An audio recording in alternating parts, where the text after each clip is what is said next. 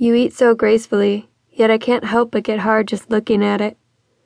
Leonard licked his lips as he finished chewing his food, while I couldn't help but tease him by putting a whole pickle into my mouth and slowly biting into it, with my mouth closed, of course. I didn't understand what he meant by graceful because it dripped down my chin and hand. I put it down and chewed, wiping away the juice and licking it up. That's anything but graceful, I replied. He cut into his meat and chewed. I heard him slurp a little as the juices came out. Well, he said, swallowing his food. Grace isn't one solid definition. Grace could mean one thing to one person and one thing to another. You ate that pickle so well, I wouldn't have been able to tell the difference between grace and mess. I laughed a little and dug into my meal more. Leonard, forever the smooth talker.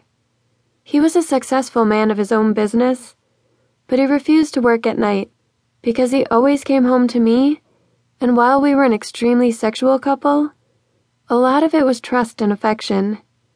He always said that while he enjoyed his job, he preferred his role as my husband more. He had lovely curly hair that he kept neatly trimmed and hydrated, but he only wore glasses when he needed to read. I always thought it made him look cute and endearing, even though he always said he looked like he got beaten up in math class at his high school.